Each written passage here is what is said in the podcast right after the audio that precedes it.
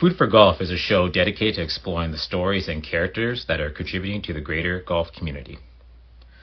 All right, so today we are joined by uh, Josh Rutherford from at Slinging It Sports. Uh, I've been following Josh for uh, quite some time now, and uh, I find that uh, he's doing a lot of great stuff here on, uh, I guess, in the golf sphere through Instagram, YouTube, and TikTok. And so, what I wanted to do today, I wanted to get him on the show uh, so he could actually just share his story in regards to what he's been doing um, with the brand itself and where the brand's going. And we can also dive into how he got his start within golf. So, all right, without further ado, I'm going to bring in uh, Josh Rutherford from At Slinging It Sports. All right, how you doing, my friend? Yeah, I'm good. You? Yeah, not too bad. Not too bad. I'm lit up like a Christmas tree. how was uh how was your round today? Uh, it's one I don't know, just a battle. Just a battle, battle. Okay, we'll we'll get into that. All right. I've already done the intro, but uh, actually, I was going to say that. Okay, greetings. Obviously, uh, you know, it's the first time we got a chance to actually speak together uh, on video. We've been for a while now via messaging and you know, I guess commenting on, uh, I guess our own uh, content. So your content, my content, and I love your uh, the video you posted earlier today uh, about your your course vlog. that second shot was that a three wood or was that like a five wood? What was going on there? Yeah, that was a three wood. Three wood. I'm not even kidding. When I was when I was sitting over that shot, I was just yeah. I was like, ah, this would look cool on camera, so might as well try oh, it. Then, oh, well, Absolutely. I was didn't didn't end up playing out the way I thought it'd play out in my head, but yeah. Well, uh, yeah, look, a lot of those uh, courses because you're playing at Indian Wells there in California, which yeah. we'll get into. We talk about courses that you've played or had opportunity to play over your, I guess, your life. But where that ball was sitting, it seemed like it was. It seemed like were you on the grass or was that a? No, it was like kind of like a waste. Yeah, like a waste area. Kind of just had like yeah, just a bunch of waste area. Yeah. Yeah. wasn't wasn't ideal. The ball was probably two inches above, three inches above my feet. So, yeah. I wasn't sure. I was, I was trying to judge that distance. I was thinking like, okay, it must have been at least like an inch or two inches. Like, I mean, personally, I couldn't take that shot. I mean, especially with a three wood, I, I would take it with. uh If it was, if it was, if I was in a draw lie, I wouldn't, I wouldn't have any issues with it. But Okay. Thought it looked cool. I. I just want to. I don't know. Like it's it's one of those things when you're doing this, and it's like, well, if I take like an eight iron out right now and just hit it to 150 yards or 100 yards out, and it's like, I, I don't know. Some of those crazy shots is fun. It's like one of the guys, like you know who he is, like Mark Boucher. When I watch his videos, like everything he's doing is like, so you kind of learn. You kind of that's what I do is watch other watch other people, see what they're doing, and see what people like to watch and what they're what they're sharing, what they're doing, and obviously the crazy shots he hits. So it's like sometimes that is in my head. It's like, well, let's try it. Let's see what goes on here. And it works out sometimes. It doesn't work out others. So.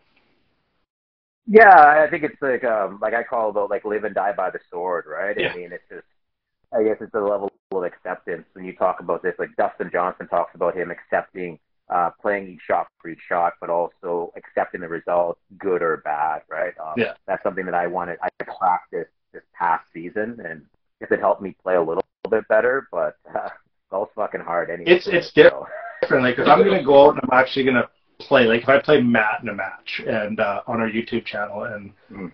yeah, I'll, we'll try certain shots if it's like okay, this is actually doable. But if it's like we we do take it competitively too, so it's like if it doesn't need to happen and you're playing it like you you just need to tie the hole or whatever and you're up and sometimes like we play golf too but or like for example, like in a tournament, I'd never do that. Like I played tournaments yeah. again this year, and like I would never, I would never ever try to talk a tournament.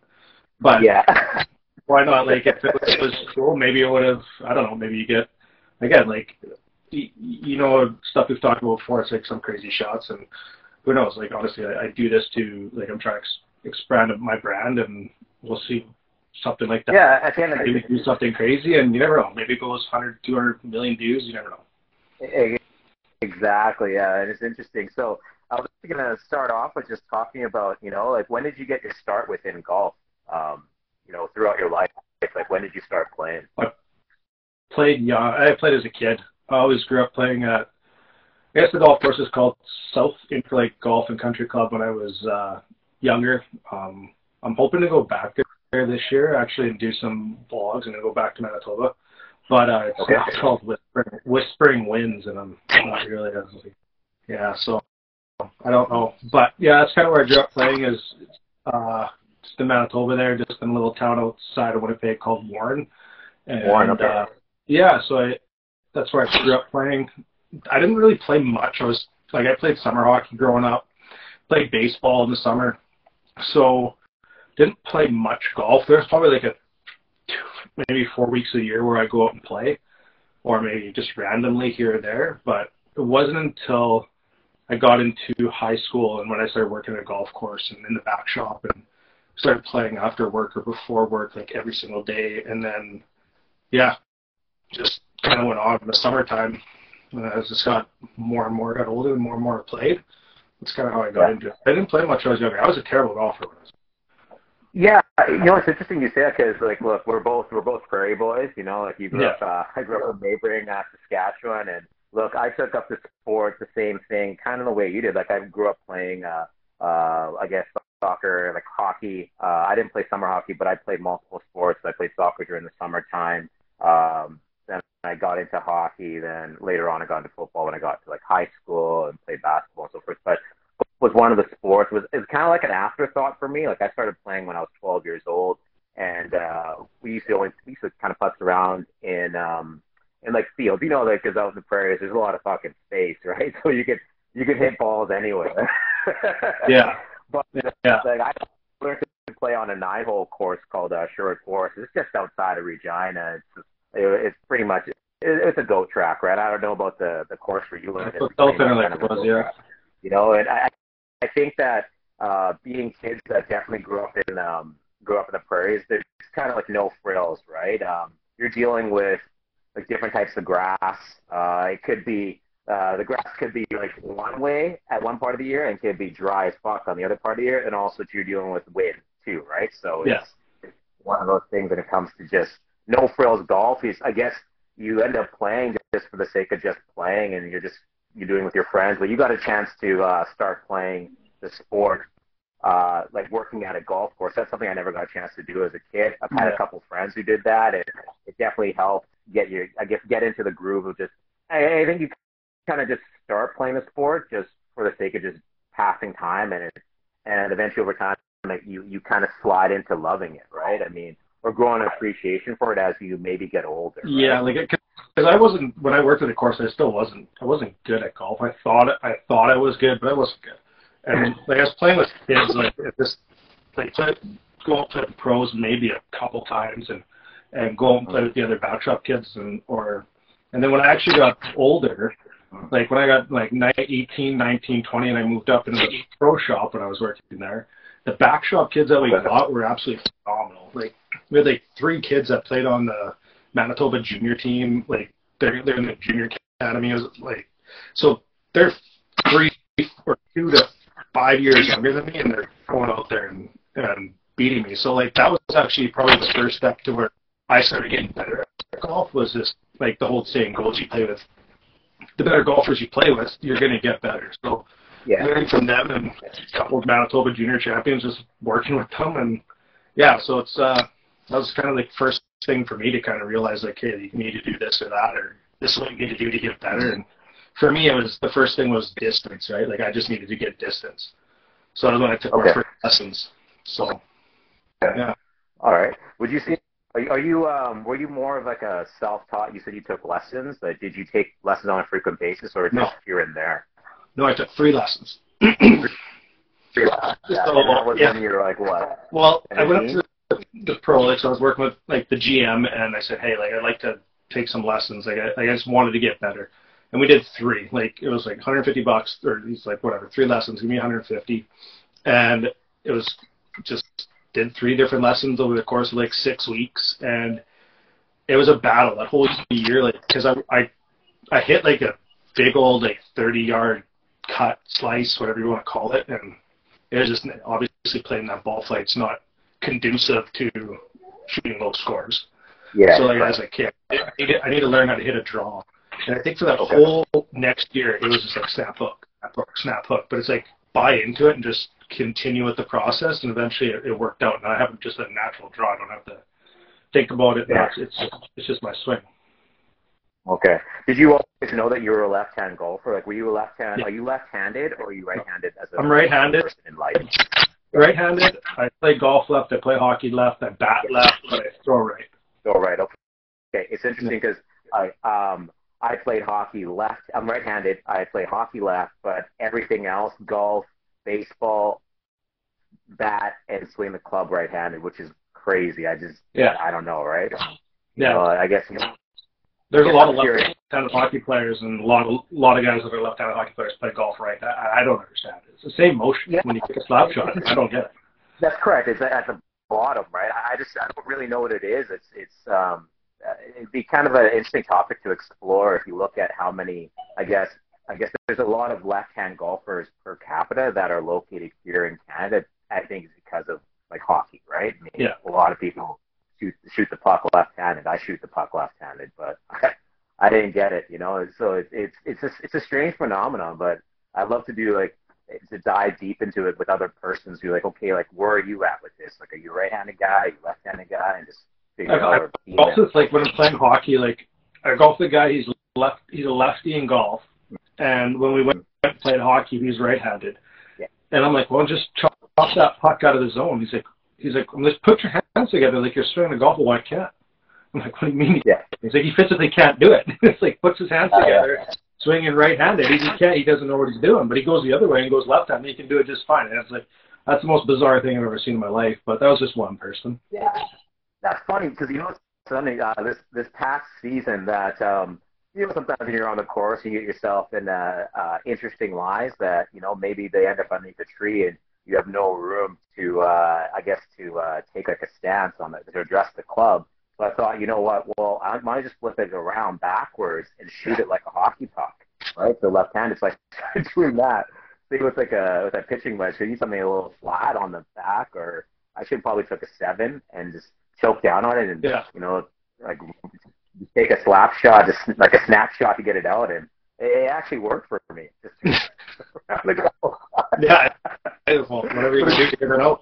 Exactly right. You know, when, whenever it is, where it is. So, anyway, I was going to say to you. So you played you you played hockey at a competitive level. That's the sport that took you um, that you played outside of, I guess, your uh, standard youth or an elite level, correct? Um, yeah. You spent some time down in Minot. Yeah. Okay.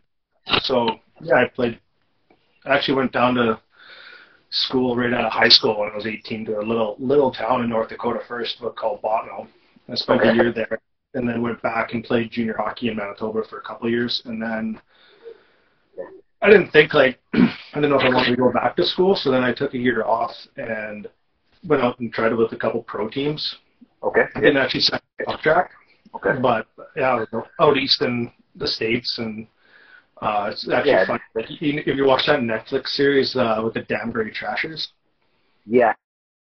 Yeah, yeah I was there. Danbury Trashers. I was there two years after that when they started the team, a new team up. Oh. Yeah, I didn't know anything about it either. Yeah, so spent like a month there. Wow. Yeah, and then came back home and just a year, kind of literally, I was working at a, a hockey training center, just working with kids and skills, and that's all I was doing. And then uh, out of nowhere, I got a call from uh, Minot's coach and wanted me to come down. And so I guess a couple okay. of guys on the team knew who I was and kind of mentioned them. And yeah, it's the old saying goes: if you're not doing like it was funny. Our coach literally in the dressing room one day. It's like right before Christmas. We're trying to. We're I think we we're like number three or four team in the country at that time. And he's like, "Hey, if you have any friends anywhere that's just doing nothing and their career's going nowhere, get them here." it's like, okay, so it's a place to go to die. so, so yeah, it's uh, yeah, no. I, was that was that Minot? Like, were you playing like college hockey, like uh, for Minot, or was that another team? I was curious. No, Minot State. Yeah, yeah, it's an yeah, AC. Minot State. Yeah, because that's Yeah. Yeah, so they're an ACHA in hockey, ACHA Division One, which they've had a lot of teams, well not a lot, but a few teams go out of there to NCAA Division One. The only difference is is it's club hockey, so they don't yeah. give athletic scholarships. And there is a big discrepancy there. You got there is like six to eight like really good teams when I was there, but then there's a huge drop off. Like so yeah. It's competitive to a standpoint. Like you'll go you could go beat teams by eight, nine goals and then a dozen games a year you're gonna it's gonna be good hockey. But it's uh, it's a little bit of a drop off, but I don't know. I I follow it still to this day. It looks like it's it's still really good hockey, and, and like why not? They get all junior A kids, so yeah. they get get some pretty decent players, and they're picking from the best, the best that don't go NCAA, right, or or CIS. Yeah. They're they're picking those kids, so they get some pretty good talent down there. Yeah, uh, actually, uh, a guy I grew up with um, here in Regina, Saskatchewan, uh, uh, Tyler Burby, he played there uh, okay. uh, years uh, before you did. And yeah, so that, that's how I, I knew that Minot State had a uh, had a hockey team, but more on a club basis. And was not familiar with that uh, the system in regards to uh, NCAA, where they have Division One hockey, then they have uh, Division Three. There's no Division Two, but uh, programs such as like Penn State and Arizona State Sun Devils, they started off as club teams, and now look at them. That they turned themselves into Division One. They're already Division One teams in general. The, the programs were there, but uh, they got their boosters uh, that allowed to fund the hockey program in order to, to become where they are now, right? So. Yeah, so Penn State. Funny thing about that. So my first year down there was only last. Yeah, okay. And, yeah. yeah, so they so I got to see them like and it was they're loading up for D one their last right. year, right? They're getting a bunch of freshmen in there to like just so that they're with the school so they and they're promising scholarships after that year. So a lot of kids so they had a young team but a lot of really high end kids around the States.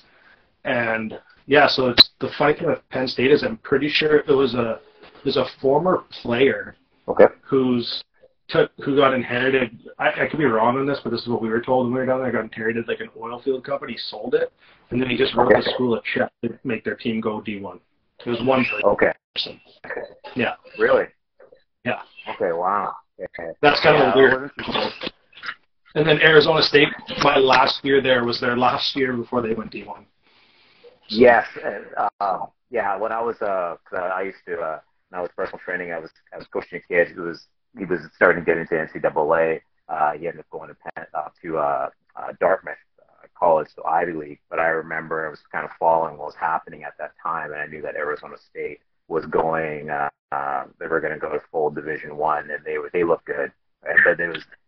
I, I've been to I, I've been to like Scottsdale uh, and that area, and uh, yeah, again I I um some of my former uh, uh, teammates who I played football with in California, they transferred to Arizona State, so I knew like Tempe was lit.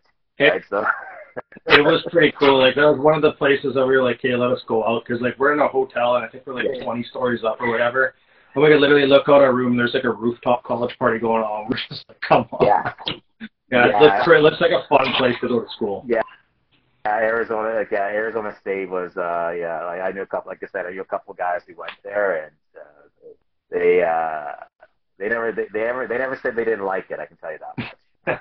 That's hard not to. So you know, um, so when you were in college, uh, what did you study? Like, is that related to what you're doing now as like a career or? Uh, no, I was actually going to school to be a teacher. Okay. Yeah. Okay. Yeah. All right. So you, yeah, phys ed teacher and yeah, phys ed and history is what I studied in school. So, and then okay. just got a call from a one of my actually you might know my brother-in-law, one of his best friends, got a call to to offer me a job to go up north in Alberta in the oil field, and it was one of those things where it's like, well, hard to turn down, and it was like, gonna then take me ten years being a teacher just to make what you're starting, plus all the incentives, and it's just like, ah, hard to say no to that. Like this is like figuring it's like a ten year bump ahead of where you are and or more. So yeah.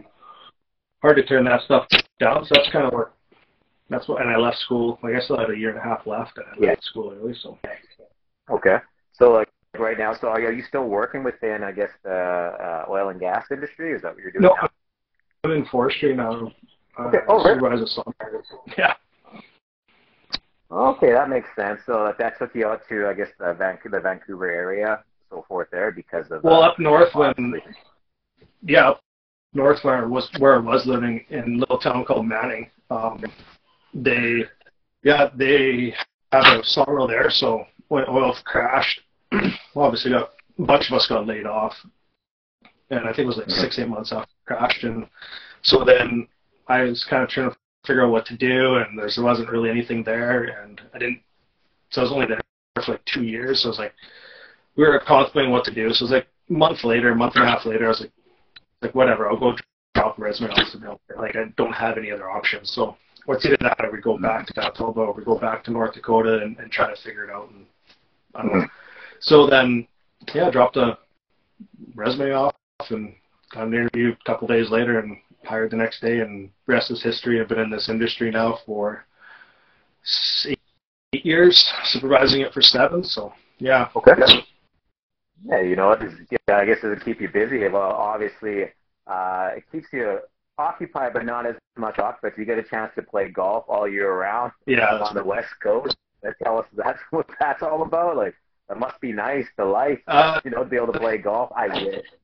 So it's actually, I, well, because we were just talking, being like, yeah, I just golfed today, but one of the guys I was golfing with, he's like, we were just talking, like, last year I was so gung ho, like, I didn't give it, I didn't care what the weather was. I was going. My goal was to golf in every single month. It didn't matter what it was. I wanted to experience it. And then this year is completely different. Like go to played a little bit leading up to Palm Springs just to keep the game sharp, and then after Palm Springs, the third middle of December, I I played two rounds. That was my second round in like the last 40 days. So it's like a little different. It's like ah, it's little rainy. I don't. I'm not going. so and it's like cold. I got yeah. So and then again with all the editing and stuff, it, it takes a lot of time. So like to do like I got all the Palm Springs trips done, but that like takes like four hours to six hours per video. So it's and I got 13 videos done. So it's just like two three weeks of just like continuing editing on it and outside mm-hmm. of work and obviously all the stuff I do on TikTok and Instagram as well. So it's like you just combine all that stuff and it takes a lot of time. So once you get kind of the bigger stuff done with, it kind of frees you up a little bit to golf. And I'm kind of now just getting into that area to where I have a little bit more time. So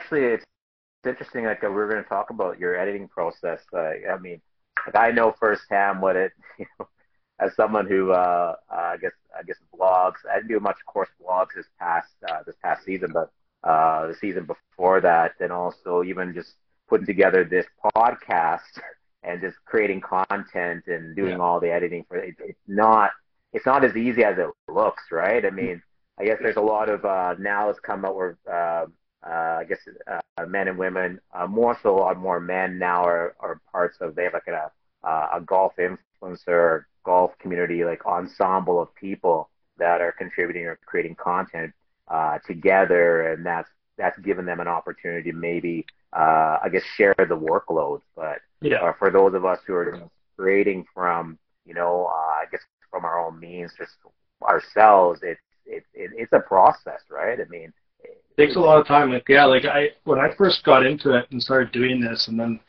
really when I I made the I, I thought of doing this and I started hitting into simulators and doing that stuff. It's kind of how I got it up north because I wanted to do something through the winter over COVID. I didn't really know what to do.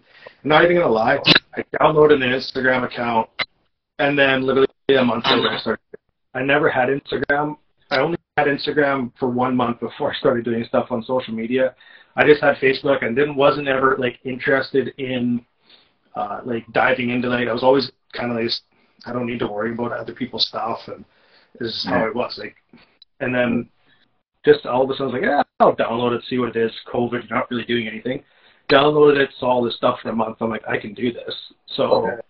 I started making videos and just on Instagram and yeah and then after a year kind of or four or five months and then the move here I didn't know what to do like I wasn't really posting or wasn't really doing anything thought I needed to find someone to kind of do this with because I really didn't know what I was doing and okay. yeah. yeah I kind of like I would say kind of the end of this year was my first full year kind of going at it so my whole first year year and like three months of the account I had like 1700 followers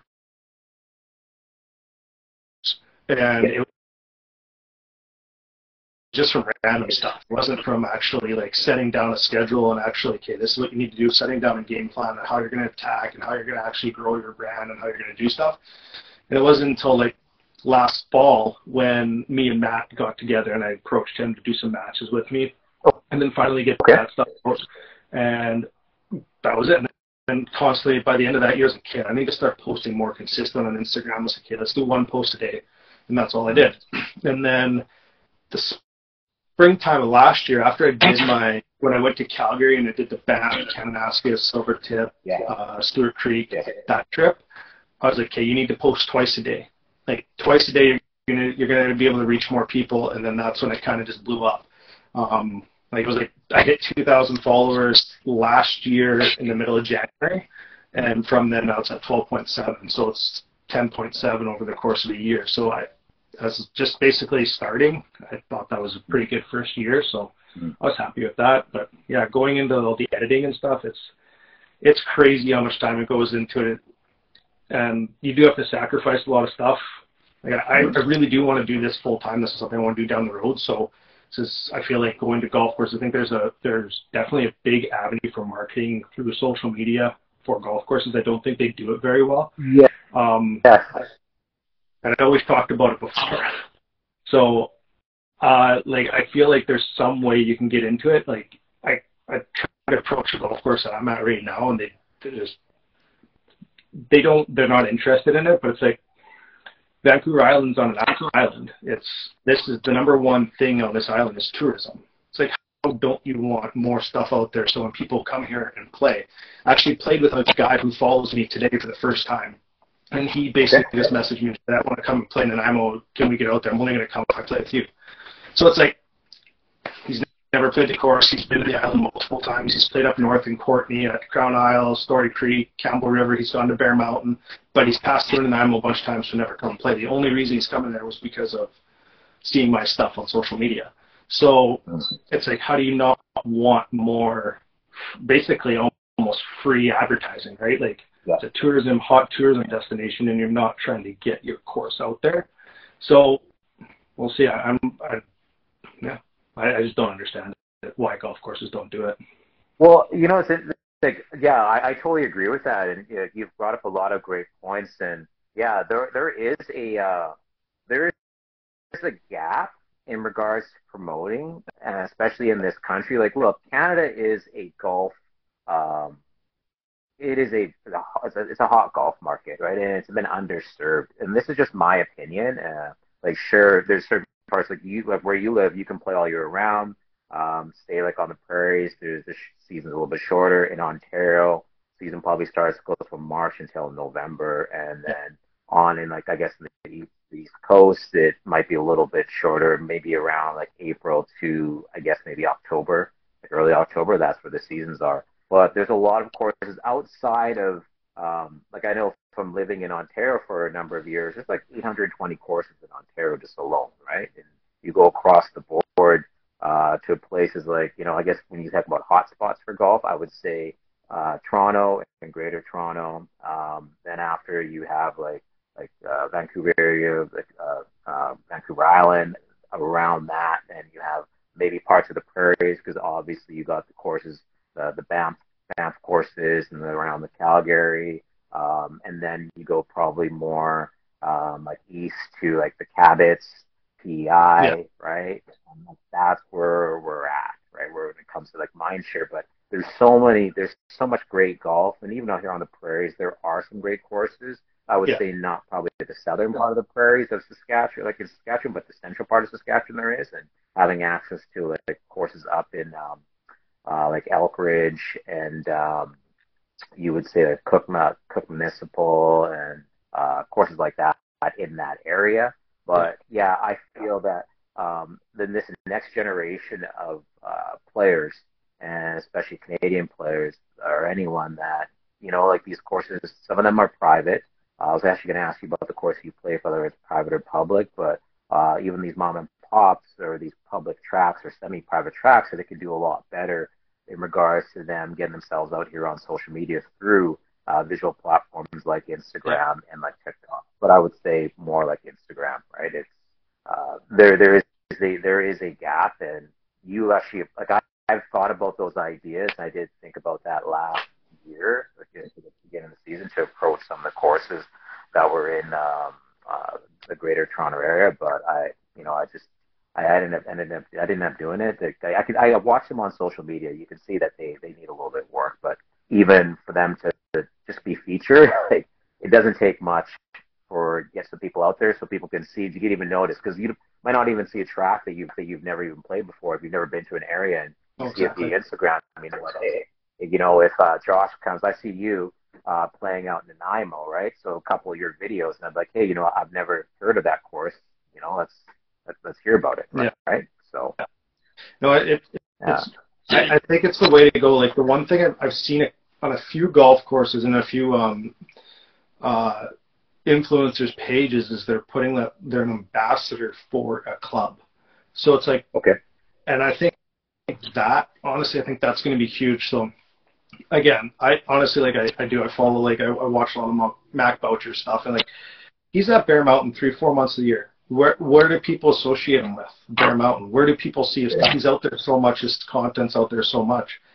I didn't even I lived on the island and I didn't even know about Bear Mountain until I saw his stuff on Instagram.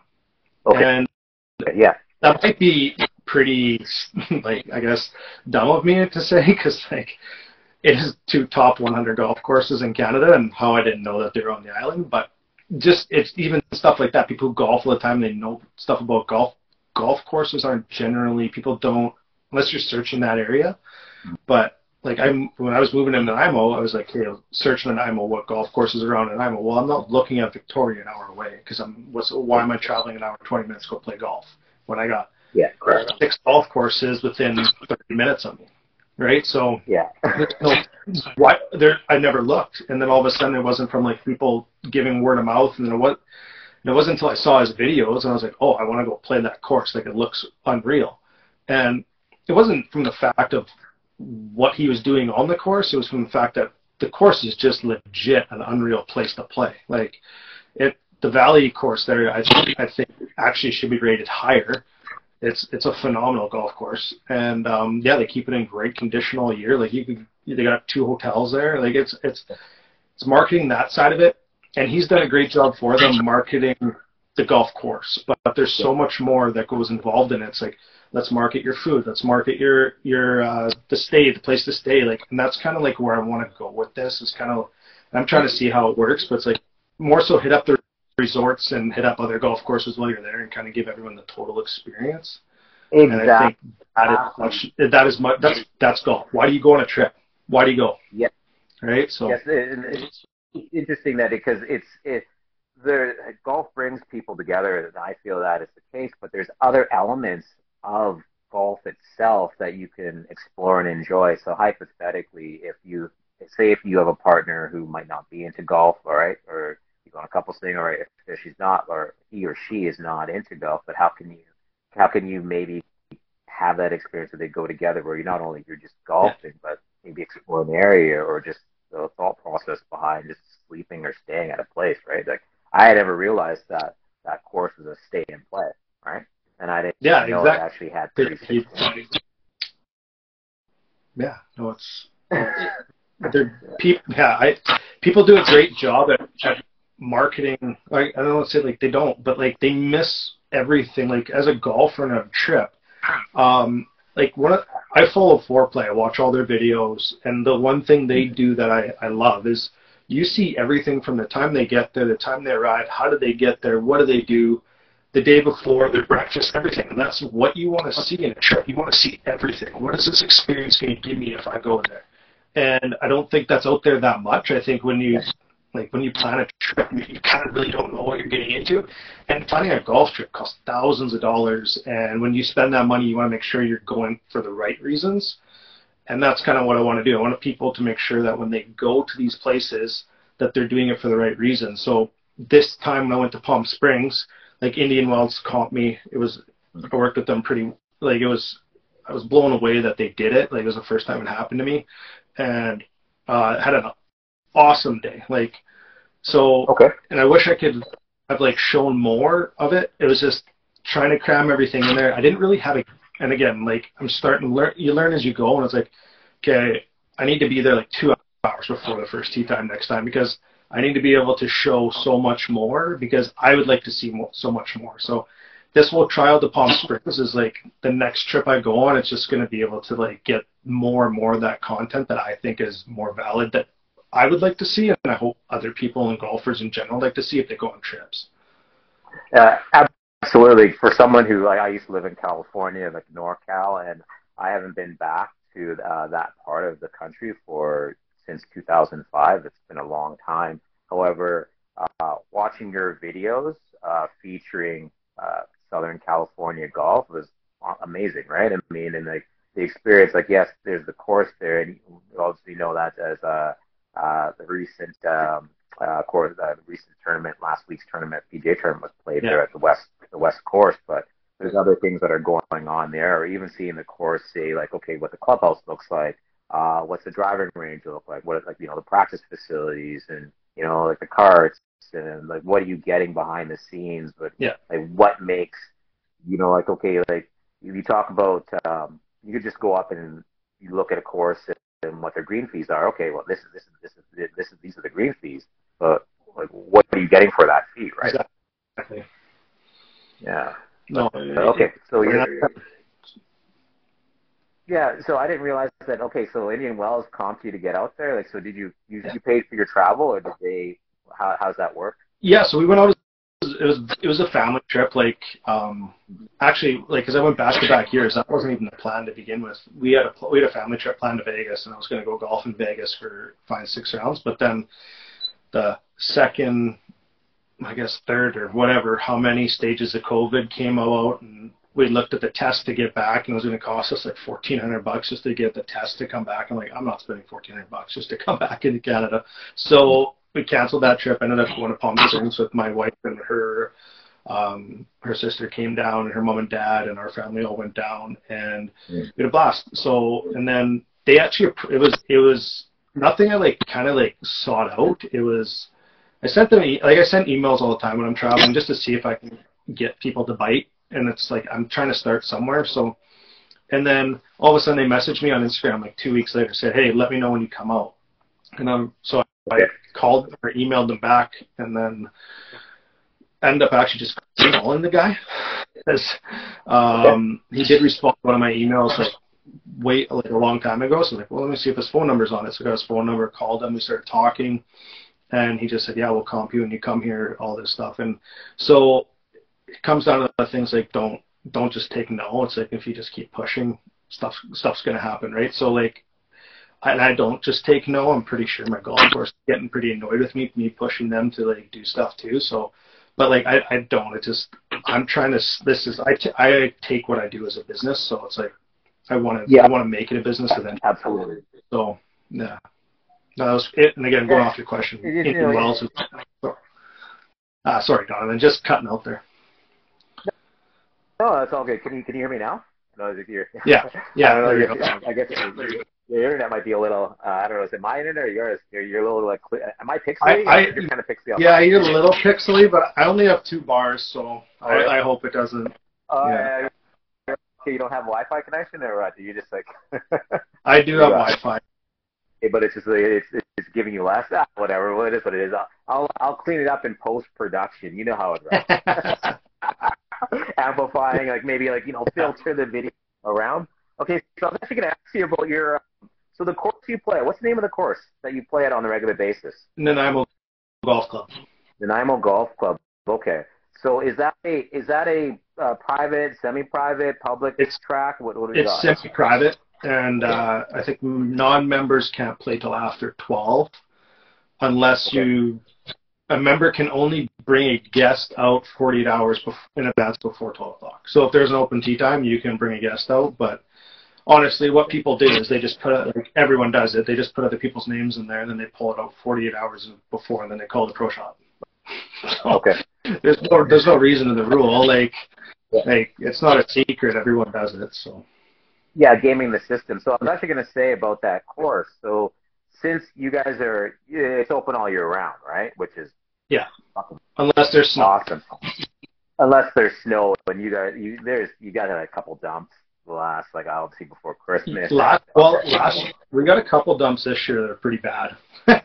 yeah, but again, growing up in Manitoba, it's nothing. But yeah. again, it shuts down everything because it's so wet it's just yeah. that's the thing is when I came here and people are like, oh yeah, if we get snow, it just shuts down.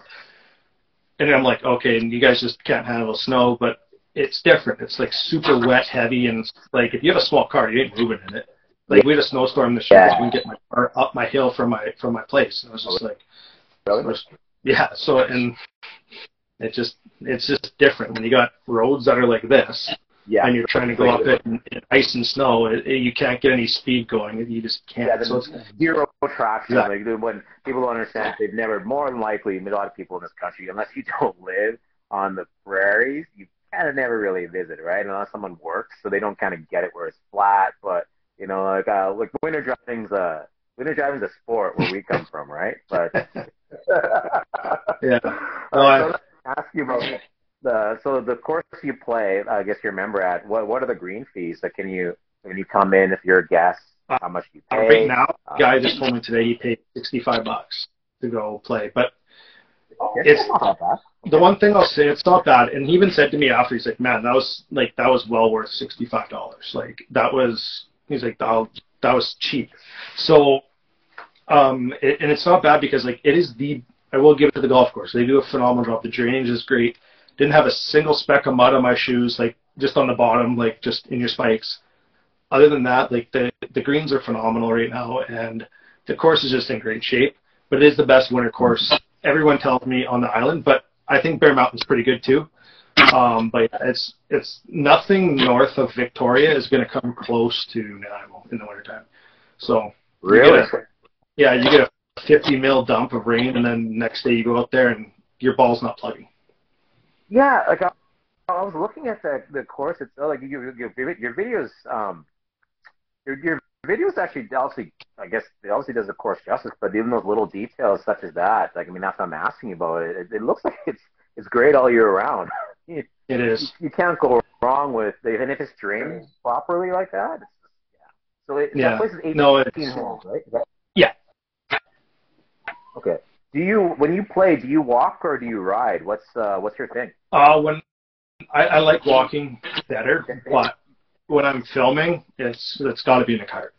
okay, if, if I'm playing by myself in filming, I can walk. But when it's like me and Matt, or I'm playing with three other people, it's I, I just just for pace of play. Like yeah. I, I don't know about any other golf social media golfers, but it's always in the back of my mind not to slow someone down. And I actually have a yeah. funny story about that in, in Palm Springs. But yeah. um, we, yeah, it's always in the back of my. Don't slow people down. Like obviously they're gonna see me with the camera out there, and I've had so many comments. Like people are legit the rudest people toward. Well, I shouldn't say people. The rare few that think they have the right to say something to someone with a camera and and just snarky comments. It's it's it, you just I'm trying to avoid that. So I don't want to. I, I I'm not out there to ruin someone's day. I'm out there to make golf content because I like it, and hopefully other people that watch it like it. So try not to slow down pace of play is literally my biggest worry on the golf course, and I don't. Yeah. And so in Palm Springs, get into that actually. Um, so at SilverRock, I, I I got I'm gonna have a review coming out in this. But anyways, so it ruined my experience there, and I had so many people tell me that SilverRock is like a must course to play. I okay. couldn't say anything good about it because of who I played with. Okay. And right off the start, like just I I tell everyone kind of what I'm doing, just so that they kind of understand kind of like what's going on, and they no one said anything. And it's like the fourth or fifth hole in, the one guy comes up to me, so and he's like, "Hey, do you think you could uh when we're on the green, you want to just wait till everyone puts out before you start doing your thing. And I'm just like sit there and I don't want to go like no. I'm like that's what it if that's what makes you comfortable, that's I'll do that. Like if that's what you want, I'm fine. And um I just and meanwhile like this next hole that we're on, I'm up at the green because I'm just don't want to slow pace of play down, and they're both 200 yards back. I'm just like, come on. and then I have to wait for you to get to the green, wait for you to putt out, and then I got another group waiting in the fairway, seeing me with the camera on the green, thinking, oh, they got the camera's slowing everyone down. It's like, come on. so, ruined my day because I, I, maybe it's just me, but it's just like they were slow enough as it was that I was not slowing pace to play down. So. Okay. So it was it. So it was it you and two other guys? So you guys were a threesome at the time. There's four actually. Yeah. Four. Okay. Were you with? So did you know the other the fourth or? No, I didn't know any of them. No, no. Okay. I went to Palm Springs golfed on my own. Yeah. Okay. Did you? When so there were the two guys who were, I guess we call them um, uh, Exhibit A assholes, and then the other guy. Were you? Did you and the other guy share a cart, or did you guys have four? Did you guys have? Was there three carts? No, there's three carts. There are three carts. Okay, so perfect. Well, I mean, pace of play with that. Like, there's two guys and you're filming, doing your thing. Then I don't know. I, I mean, look, uh, it, it, it's a skill. Um, yeah. Like when I've done my filming, and like definitely, I know pace of play is the biggest thing. And uh, I would say like one of the strategies I have. I Actually, I have uh, actually I use my phone. I use the SwingU app, so I have my phone. I have another extra phone, so I just hit that one on the tripod, and I just let that one roll, and then then just use my my my my regular phone for all my yardages and so forth. There, I mean, I'm, I'm a tech guy, but uh, that's how I do it to make it seem a little bit easier. But yeah, like uh, I guess it's kind of tough to to shoot shot for shot. I mean, it's a skill. I I didn't do it this a lot this past season, but the season before that, and I guess the twenty the twenty twenty one season, yeah, I was all over that. Right and then, for example, okay. the next the next day I go to PGA West, Pete Dye Mountain Course. I'm playing two guys from Minnesota. It was the best experience I had in Palm Springs. These guys are awesome. They actually wanted to play another round, another day with me. Yeah. Like we, it was just, you know, like you, you just you click with some guys on the golf course. It's like people in general. Like that's why people become friends, right? Like you just click. And it was, um, and that's what I love about traveling and golf. Like I played with two people from Minnesota. I played with like three or four different people from around Cali. Played with a guy from Korea, a guy actually that grew up in Winnipeg that now lives in in San Francisco. It's like so it's just funny how you meet all these different people and that's kind of one of the things I enjoy about it the most. But like they made the day so like so enjoyable. The three of us played in three hours and thirty five minutes with carts. Mm-hmm. So it's like I'm not and that's the thing, it's like it, by a not slowing pace to play down, but it's always in the back of my head. That's my yeah, biggest worry whenever I bring this. You know, you're, you're right about it. It's interesting because, like, again, like I've I've made some uh, like some, some some good like I guess friends just playing golf with them. I met through like, just even my um through my uh, following, but uh, even people I've met on the course that now follow me and I follow them. And uh, yeah, like again, golf brings people together. But think about it this way: a lot of people that if you get so pissed off that there's another person you're joining up with, like, look, you're outside, right? You're outside doing something that you fucking love to do. So, like, why are you mad? Right? Sure, you're you're, you're, you're you know all that's we play, and sometimes your your game is shit, but your game's shit that day.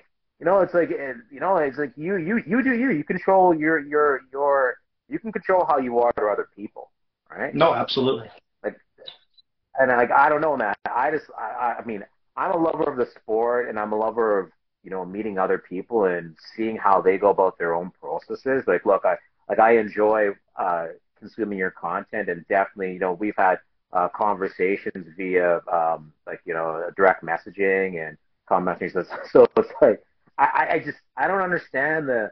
And I think like golf is golf is changing, right? I mean, yeah. and the, the social element is a big thing within golf right? And you see, like, say, like a like a like a like a platform or company like LIV Golf has really leaned into that social element, right? And and but yeah. bring it brings people together, but it's like I just don't see these people. Like I had to smack some guy down, uh, not just past season, season before on ball one. I'm not sure I posted about that because he was just an asshole, right? So I, I had to tune him off. So he didn't last. He didn't last. He didn't get past the first hole because he was just being a dick to my friend of mine. Like he was yeah, I just couldn't take it, right? So you know, like you know, it is. You live on the prairies. We, we just don't take kindly to that kind of stuff. So you, you got a little on course justice, right? But yeah, I've never, never uh, you know how, like, yeah, no, I, I, I, that was the only time I've ever like been nothing new. Honestly, like nothing bothers me too much, but it's just like for some reason it was just like that was my that's my biggest worry. And then these guys like pushed me to that point, and then it just ruined my day. Like I yeah, like you said, I you have the choice to be mad, but yeah, I let I let myself get mad, and that let me bother me, and it it ruined the day. Like I felt like I shot 90 and the video come out like I think I shot 76 or 77, but I felt like I shot 90, and yeah. it was just the, it was unenjoyable. There, it was just, it, but it's a beautiful course. But I, I hated it because of who I played with. But it's a beautiful golf course. Yeah, and, you know what? If you look at like again the sport, like golf needs to be more inviting, and this is the reason why, say, persons who maybe um, there's a deterrent. Um, maybe some people they, they might not be as uh, uh, versed in the sport. You know, you can't fault someone for like learning the sport, right?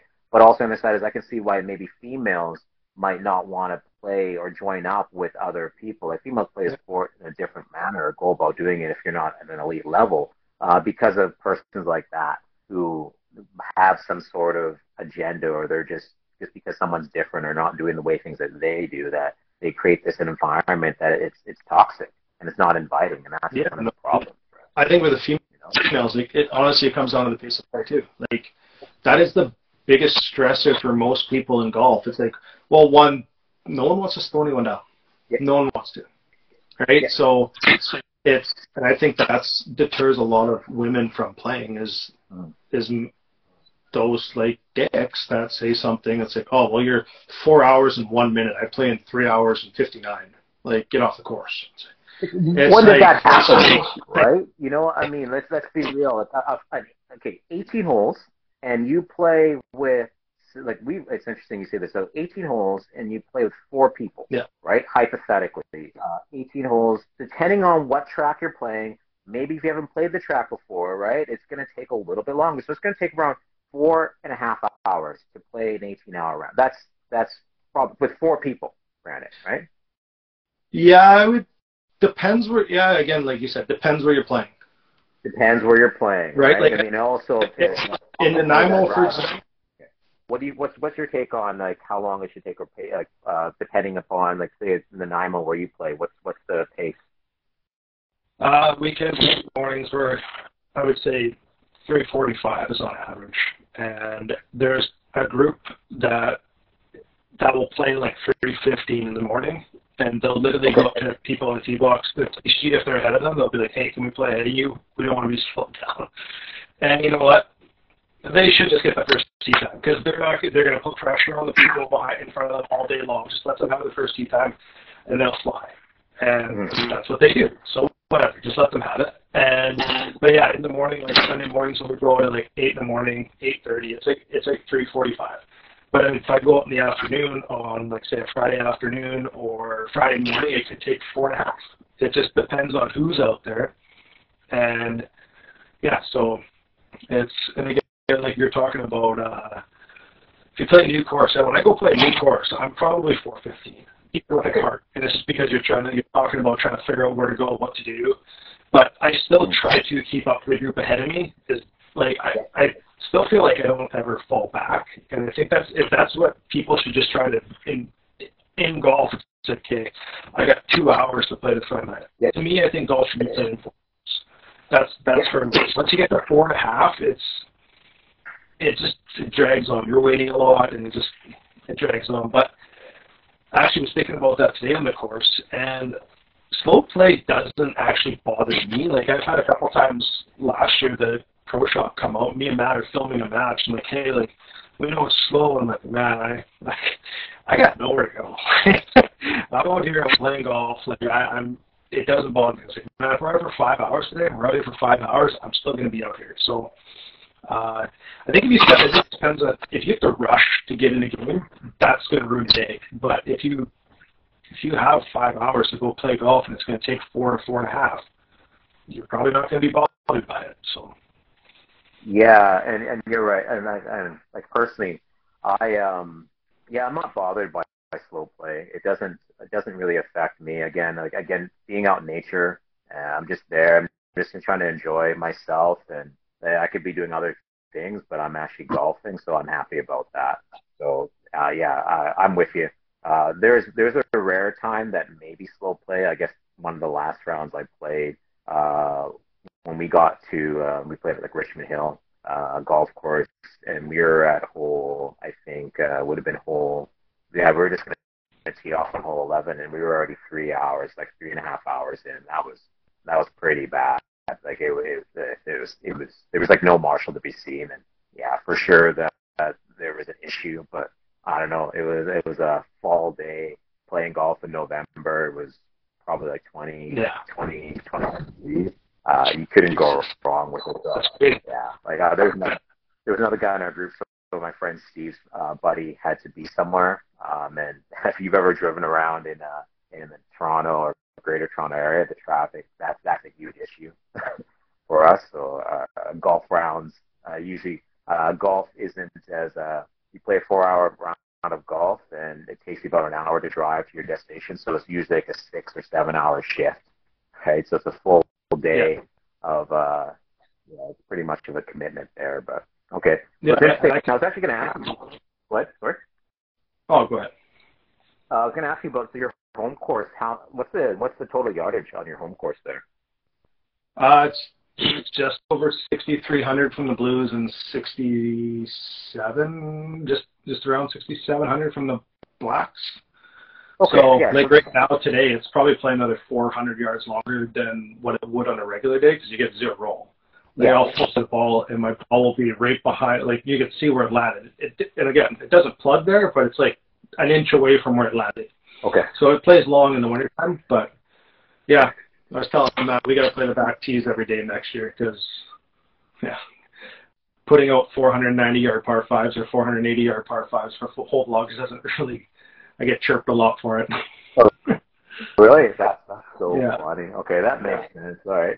I was actually going to ask you. So, um, you've mentioned to me, but you're friends with uh, Aaron uh, Cockerill, right? You know, yeah. who uh, uh, right now he is playing on the DP World Tour. Yeah. Uh, I've been following a little bit. You know, these last two Rolex events here, I saw that uh, last weekend he he missed uh, missed the cut by a, a decent amount, but this weekend he just missed the cut by like I think one stroke. But uh, did you guys grow up together in uh, in uh, Manitoba, or what's what's the deal there? Yeah, he uh, he was was he three years he's three years younger than me, so uh, I didn't really like he he went to a different school in a different town, and then I didn't really know who he was until high school golf, and he is grade nine and goes and shoots like 34 on the on the nine hole qualifying day that were 35 on the nine hole qualifying day we had as in grade nine, and, I'm like, who the, hell is this kid? Yeah. And like we're all like I'm in grade 12, been on the team for four years. I didn't make the team that year in grade 12 because I sucked. And like I was talking before, how all these young, good kids came up in the back shop. Well, those are the kids that kicked me off the high school golf team too because they're all shooting mid to like 35 to like 38, and I, I'm around 40, 42, yeah. 43. Yeah, so I didn't. Yeah, so no, it was crazy. And then like there's a hole on there, and it's like, oh yeah, did you hear Aaron drove the green? It's like I think it was like a 320 yard par four or something, and he he's like driving the green. He's 15, 14 years old. It's like, okay. but um, like, yeah, he's he's honestly he's like he's probably a better person than a golfer, and well, he's actually obviously a really good golfer. But um, yeah. yeah, I was just talking to him the other day actually, and he uh, I was like asking him how his game was going. He's like, it's not really there right now. Mm. He's like, or he said the game's okay. The driver's not great right now. And I was like, oh, I guess you probably need to drive the ball pretty well out there. And he's like, yeah, when the rough is six inches. it's like, yeah, probably don't want to be in the rough. Yeah. So I know he's uh he's a good guy. Yeah, yeah that, that, uh, I love seeing uh, obviously following um, other Canadians to see what they're doing in the professional game, and um, obviously us being know we're not Americans, right? So we get a chance to see a different perspective, and I think we have another, uh, uh, I guess, an appreciation for things that aren't American, right? Because we're not. So like guys playing over in, uh, on the DP or the, former European Tour, uh, I love watching that. Like I, I mean, I don't. I personally think, and maybe this is just me. Um, uh, maybe your thoughts. Like I think they play like harder setups I personally think that. I mean, I don't know what what Aaron's told you, but well, I don't I don't get to watch it. I've been, I've been talking about this stuff, but that's but I don't know if he would know because he's never played on the Korn Ferry or the PGA Tour. Right? He played on the Canadian Tour, and then he decided.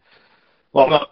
I'm pretty sure. I, again, don't quote me on this. I didn't get the exact didn't really get the exact detail from him, but I know he went over there because for world ranking points. It's an easier way to get more world ranking points. So because the DP World Tour gets more ranking points than the Korn Ferry Tour, and it's so to get over there and try to get into that tour, which he was like he played in the Challenge Tour, I think for I think it was for one year. I could be wrong, but then then he went to the first DP or at that time the uh, European Tour qualifier, and he qualified in the first stage and got his full status in his first year. So like that, obviously a stress reliever. Then COVID, then he got, then they all got exempt their cards again. So he got two years on there, and he's taken full advantage of it. He had, so he had a really good year last year, really good year. Yeah. Yeah. Okay.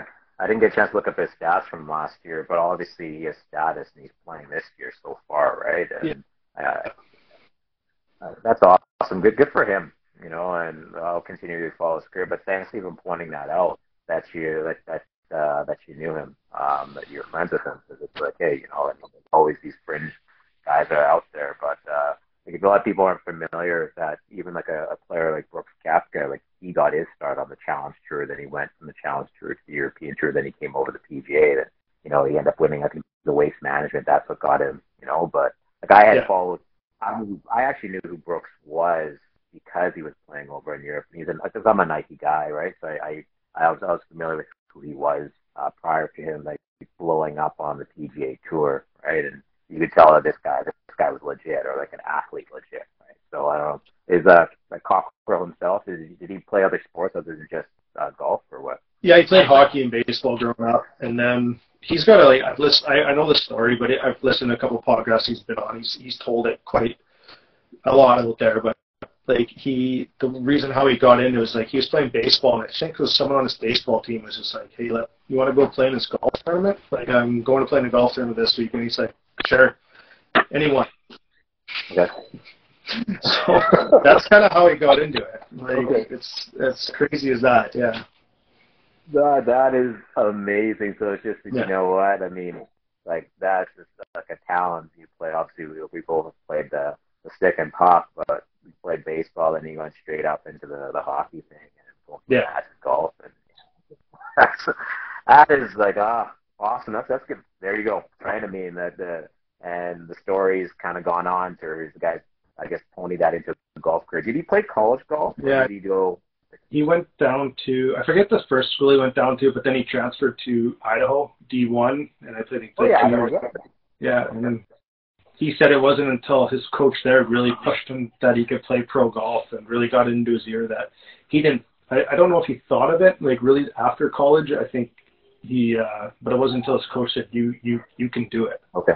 And yeah, so, but like people don't. I don't think people understand like how how actually good they are like uh, even playing on the Canadian tour, how good those guys are. It's it's yeah. crazy because like I think Aaron at the time, I can't remember if he was 19 or 20, and he was coming back from college. And he was just hitting at the range where I was working, mm-hmm. and one of the members came in and he's like, he's hitting it into a bucket, and he's got like a six iron in his hand, which mm-hmm. he watched him for like 10, 15 minutes. So it wasn't actually hitting into a bucket, but the dispersion, every single ball was within like six, eight feet, and he's like, it's it's insane. He's out there hitting iron, and he's like just dropping it right in the same spot. with It's like, so like he was that good at 20. And now he's 30. It's like how much better he is. He's playing on the second best tour in the world, and or third now. You never know with LIV, right? So, um, yeah. So it's it's crazy. People don't understand that. It's like I get I get. I bet you anyone who golfs with a scratch golf would be like, oh, like you can do what those guys do on TV because scratch golfers are decent golfers, but you got to be a plus six, seven handicap to even have a hope to be a pro golfer. Yes, that that that, that is correct. Yeah, I mean, it's interesting. I was actually going to the handicap. I was actually going to ask you about that. So, like even for yourself, and we were kind of chatting that you did your uh, your I guess your uh, I guess you started your PGA of Canada uh, I guess certificate uh, maybe yeah. a little while back or what? Okay. Yeah, I got that when. Yeah, I got that when I was after my second year of school. So okay. my whole pro, my whole thing with going to school was to uh, be a teacher, and then teachers don't make very good money in the first six seven years working, so it's going to be like, okay, well, you can be. I love going to golf course, absolutely love it. It was the only job I ever had where it never felt like I was going to work. So I thought, well, be a golf pro, and you can be a golf pro in the summertime for three, four months. Maybe you do two jobs for two months a year. So be it. And uh, yeah, so that's kind of why I got, why I went and got that card, and was that, that reason pretty much specifically because I didn't want to go do construction or something. yeah. I know I'm working in an industry, so I'm in the industry, so it's kind of funny how that works.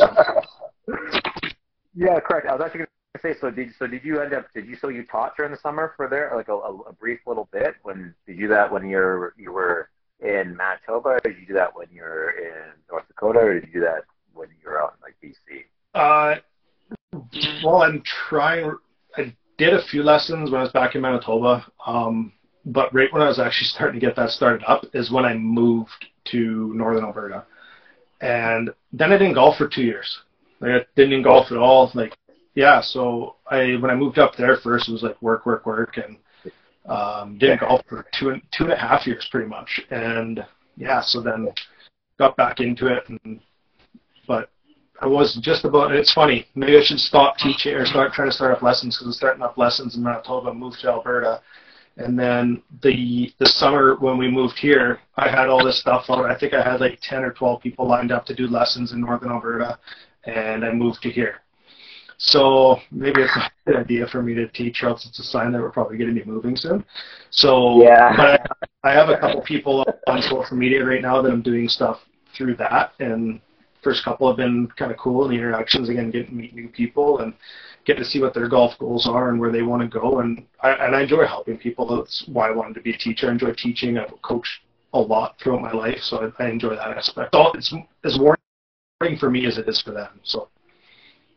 Yeah, it's interesting you say like from a coaching perspective. Like, look, look um, I've had a uh, coaching or a wellness coaching based business. So like thing, so you you have that coaching side, even being like a former athlete, and just passing on the knowledge to other people about biomechanics and uh, well, so I get where you're coming from as a person who wants to see other people do well. Yeah, yeah. I think that sort of thought process comes across very well, even how you present your own material in regards to what you're doing with Slingn' it Sports, so you can see that you're actually taking people into uh, a process, but you're you're you're you're teaching them, and you're doing that. It's come from authentic place, right?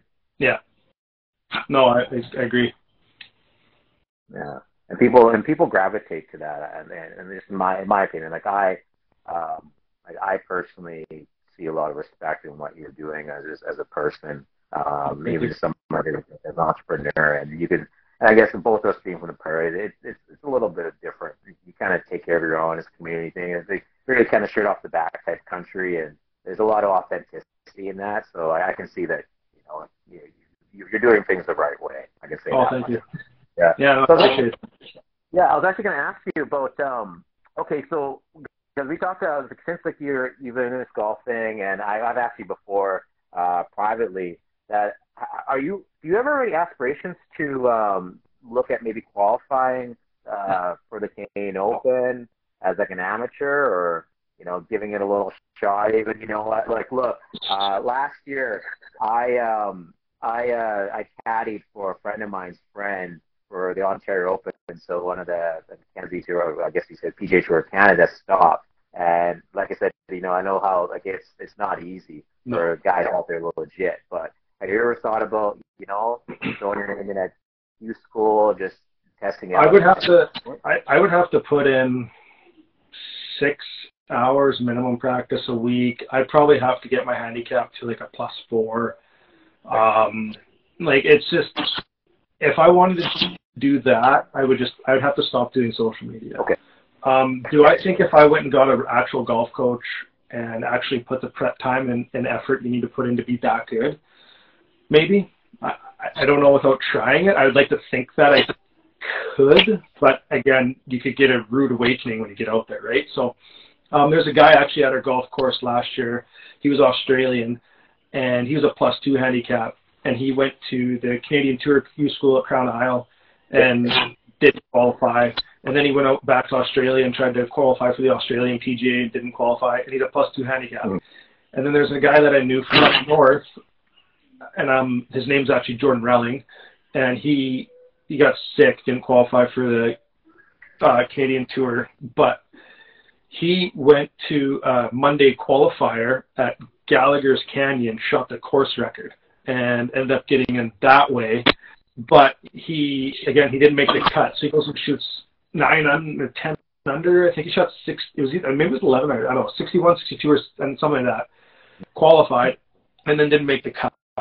Okay. And he's a phenomenal golfer. Like I think he's a plus four, plus five, and he works at Tobiano. He got his PGA Tour Canada. He got his like club card, and he's working at Tobiano now. But like, and he's got the course record at Tobiano too.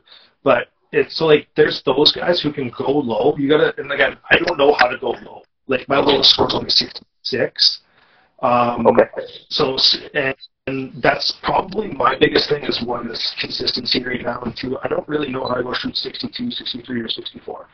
And playing with Matt, who probably I I don't know the rankings, but he's got to be a top 10 junior in BC.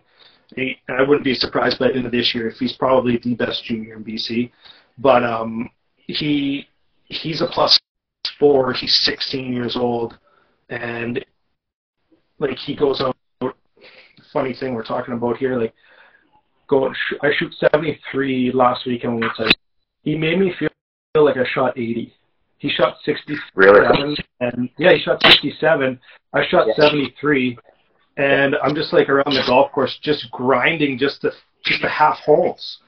And so like you're just out there, and like if I was golfing by myself my own ball, it would have been totally different. But it's like when you're golfing with someone that good, it makes you feel like 73 is not good enough, right? 70 70 is not good enough. You got to go shoot 65 if you want to beat someone like that. So you need to be able to shoot that six, seven, eight under, and I, I I don't I don't know how to do that, and maybe one day it'll click. But I don't put enough time into practicing. I put more time into editing and creating content, which I, I love to do. So Mhm. I don't know. Maybe one day when maybe I, I don't know. Maybe go to like a, a Monday qualifier would be fun. Maybe one day down the road, but I don't think I'd ever try to get a tour card. I thought maybe it would be fun to do it, but there's a lot of time you got to dedicate to that, and I got a family and now doing social media stuff. It's just, I, sometimes you got to be realistic with yourself. So Yeah, absolutely right. You know, uh, you you uh, having uh, certain expectations, but you know, uh, a guy could dream, right? you can dream that. That's, that's always fun, right? Like I think every scratch golfer, honestly, like it's, I think my handicap right now is like a plus point nine, and it was because I played really well in Palm Springs. And it's funny because me and Matt joke about this. Like whenever I go on a trip, I play better than when I do it, way better. And I don't know what it is. So, but it's I went to Calgary, played good. Went to North Dakota last year, went, played good. Went to Palm Springs this year, and played really good. Like, and um, I don't know what it is, but I play better on these trips. I don't know if it's because there's no no distractions. I'm just loose. I'm just having fun. I'm, I know what I'm doing. I'm, I'm just focused on what I'm doing. Maybe that has something to do with it. Okay. But That's interesting. Maybe it's a maybe in the back of your mind you have more expectations playing a course that you know, and when you play a course you don't know, you have zero expectations, right? Um, Yeah. Yeah. I was actually going to ask you about your own game. So, what's the what do you think the what part of your game do you do the best? Right? Is it driving the ball? Is it iron play? Is it your short game? I'd say my iron play is definitely my weakest for sure. Okay. Correct. Yeah. Okay. Uh, Matt likes to tell me that my best game is driving. I do hit a like if my driver's on, the game becomes super easy for me. oh. Uh, like really easy because like I'm like I I did lose a little bit of distance this this fall like or end of summer fall like I was on average I was probably carrying it the year before going into last year in the summertime I was probably carrying like 295 300 rolling out to 320 and the end of the year it's like 280 285 like I lost a lot and it was more so like just trying to make sure I was making a consistent swing but yeah I know I would I've always been I've always thought the best part of my game is like 100 yards in. So Okay. Okay. So the best part of your game, you thought it was always 100 yards. in, Yeah, but driving. you ask Matt and he'll say something different. Yeah, correct. I was actually going to say to you, yeah, you're um as a left-handed golfer, uh, you spin like you you draw the ball, and a lot of courses they set up. They're obviously say older courses. I think maybe Nicholson International or Mickelson National in Calgary, since Phil uh, designed that, might penalize left left-handers uh, as opposed to penalizing right-handers, because most courses set up to penalize the right-handed golfer, right? But uh, you flight the ball with that draw, and obviously the draw you're getting more, getting more spin, you get more distance, right? So like I, I have a friend of mine who's a left-handed golfer. I call, I call you guys left-hand left-handed wizards, right? You know? it's usually more well the majority of left-handed golfers. You guys all are are always decent players, right? I mean, I, I just know what it is. um, yeah, well, I don't know. There's not. I guess I don't know. There's there's some bad lefties out there. I know one of them. Uh, a guy I grew up with. Uh, guy, he's actually ridiculous. Uh, he's left-handed. He he putts right-handed though. yeah, yeah, that's uh, that's some yeah, it's, it's an interesting story. Okay, I was actually going to ask you like uh, for all the courses. So you've traveled Western Canada, and also you've traveled like the you've been in the the north part of the United. States and the western part of the United States. So like, what are some of the what would you say some of the best tracks, or your favorite tracks that you've played? Oh, um, I, I can break it up. Uh, Canada, my my favorite ultimate track is Silvertip.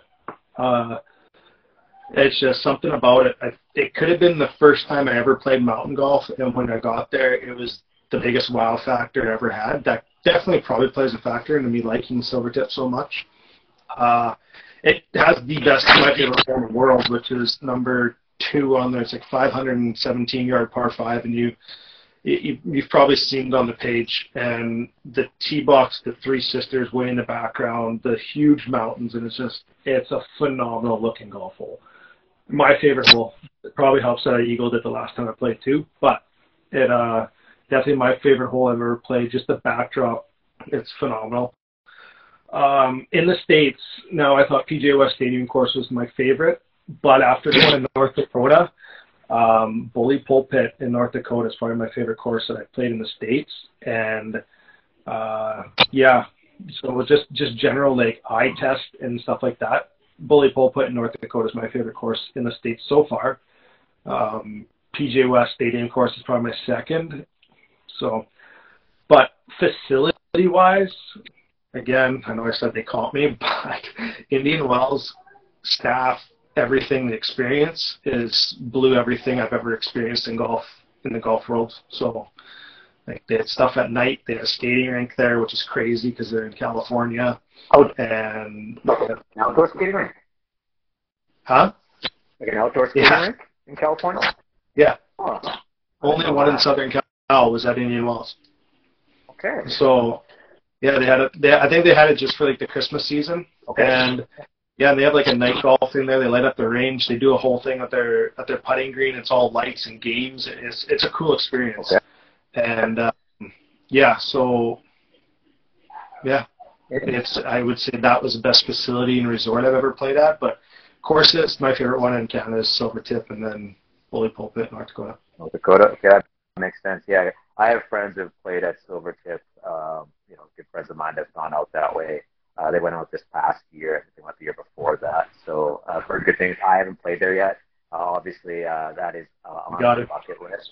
I've heard it's it's something. It's, it's something to uh, uh, again up in Canada. If you're uh, those of us, those people who aren't, who are listening, who are listening or watching that aren't from uh, uh, Western Canada or Canada in general, that we have great golf up here, especially in the Rockies, right? Yeah. And Okay.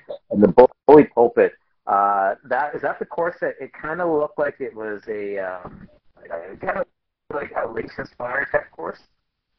Uh, kind of looks like you're in Africa, honestly. Um, you're in the Badlands. Can you hear me, Jonathan? Yeah. yeah, I can hear you. Yeah, correct. Okay. So, yeah, it's uh, kind of looks like you're in the Badlands, or you are in the Badlands. You're right in the Badlands, North Dakota. Um, I've never been to it's just something that I'm like looking around, just the style of trees and like videos or pictures I've seen. I was like, Jesus, this is what it looks like. This feels like I was. That's where I was. So, and it's just, it's just so different. It, you're not. I couldn't get. You couldn't get that anywhere else. And the back nine has like a four hole stretch that just blows you away. Like it's yeah, it it it's something it's hard to explain without being there and seeing it. If you go watch the videos and stuff, you can maybe get a little bit of a taste of what I'm talking about. But it's uh, it's one of those things that there's few there's a few golf courses. Well, not few. I I I try to play some of the top end courses, especially the ones with a lot of like good views. It's kind of something I like try to strive to get out to people. But with um, that course, it's just you sit there a little bit longer than like you just wonder like how is it here kind of thing. Like mm. how did you how did you think to put it here? And yeah, it's I don't know. It's one of those you have to go experience it. You just have to. The front nine is it's okay. It's it's, it's definitely a good golf course, but the back nine just it's something out. It's something out of this world. I'll, I'll, I'll actually I'll remember that. Yeah, because I remember watching your videos and I was asking like, hey, where is that? Right. Uh, I, I knew it was somewhere in the prairies. I wasn't too sure it was Manitoba, but okay, maybe it's not on the Great Plains, being that like the Great Plains for the United States, but yeah, the Badlands. That's uh, they reminded me of a a course that's just uh, north of here in Saskatoon, uh, Dakota Dunes. Uh, yeah. I know that uh, my Saskatchewan uh, uh, who have uh, played there, and uh, I've been high on that. It's one of my favorite courses that I've played uh, so far within uh, life. But uh, I played there towards the end of the season, so I'm not so yeah, yeah. No, that's a good facility. They have 36 holes there, right? Uh, they only have uh, they only have 18 at uh, Dakota Dunes, from uh, what I gathered. But I don't know. I think I don't know okay. from what I saw, 18. But uh, I could be wrong about that because I only spent what maybe a number of hours to just wander around, and I got out, so I was just passing through. But I was actually going to ask you. So uh, I guess what's next for uh, Slingn' it Sports in uh, 2023? Like, what do you what do you guys what do you have in the what do you have in the chamber? What do you got? Uh, there's a couple things. Okay, cool. One I don't want to talk about unless uh, unless it goes well. Um, you'll be one of the first to know. I'll send you a message if it comes out. But uh, yeah. I currently I got like a Proud 90 who sponsors my which one I went out for for clothing and, and brands. And so I got a, I got all of them coming up in a week. Okay. And we'll see what what kind of goes on with that. Um, I know they mentioned something last year about a content week, which they bring all their creators together. They did it the year before, so I'm hoping that that comes about because then something I've been wanting to do for the last like six months is start to find people to collab with.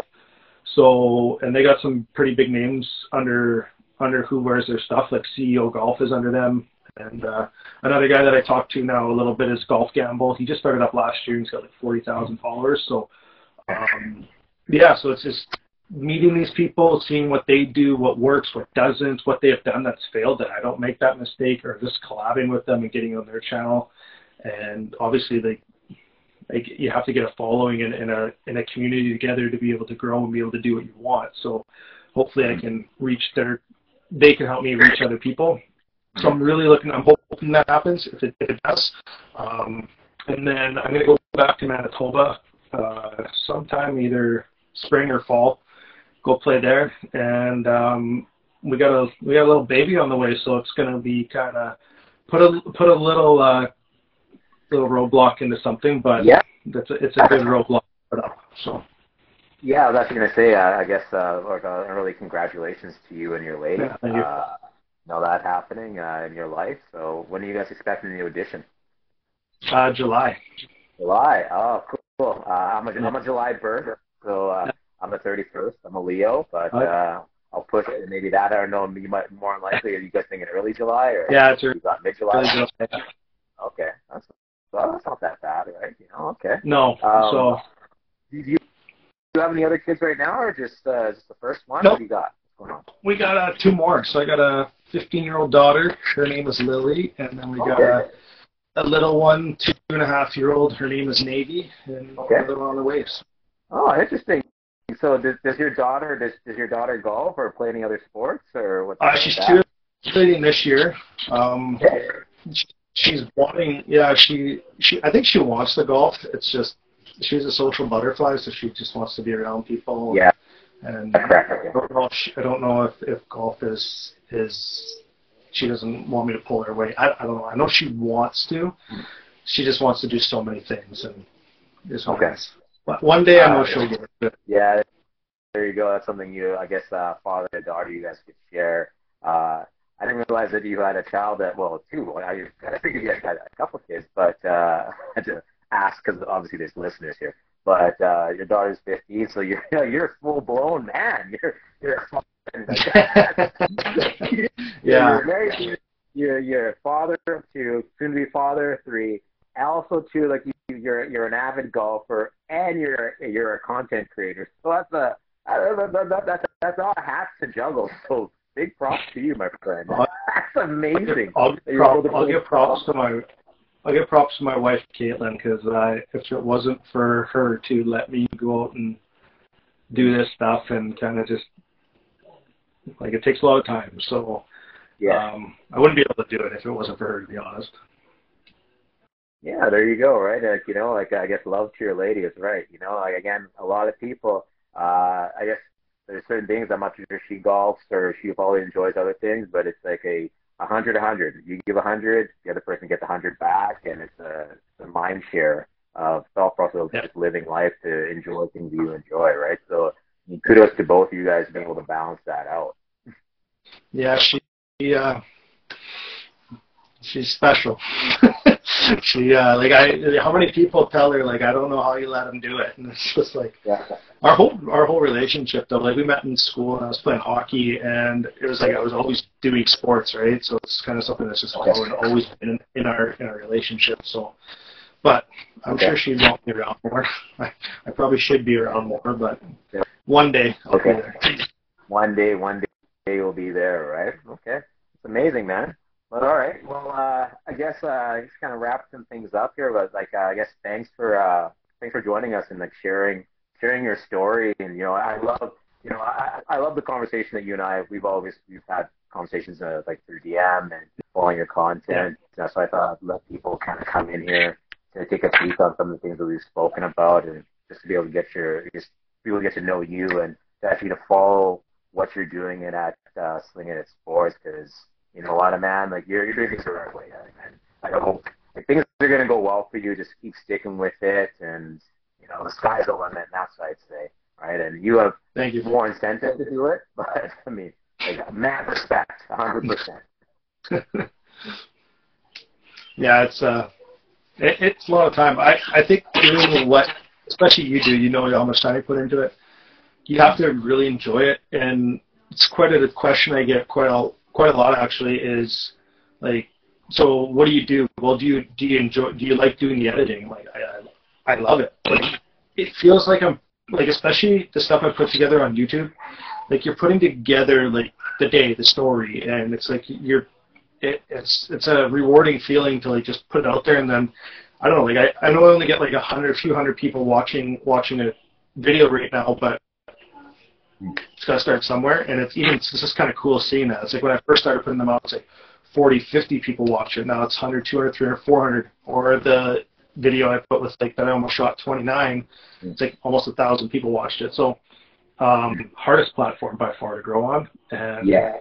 So it's I like doing that part, I like putting that out of the story, and I enjoy editing. It's it's just if you don't enjoy that part of it, just don't even bother doing this because you're this is going to be frustrating and not fun. Yeah, you know, and like you, you say that editing is. If you look at like the digital age, it, it's an art form, though, right? I mean, people like to paint, people like to draw. Um, maybe some people like to sculpt, right? It's yeah. telling you're telling stories, right? And no, I never thought know, I would do it. Yeah, you know, and that's and, and it's a process, but it's always nice to see a finished product after. It doesn't matter. Yeah you're like, you know, you put it together and make it is, you can paint a picture. And does someone like it? Or, like I'm, I'm big into photography. I used to love doing that uh, when I was in school, and I did it a little bit. But um, maybe someone might like it, maybe they might not. But it's there, right? Yeah. Exactly. All right, my friend. That's uh, I guess that's a wrap. Uh, I guess thanks for watching, guys, and uh, watching and listening. And uh, I'll get back to you guys again with our next episode with I don't know whoever, but with someone. Thanks. Seven.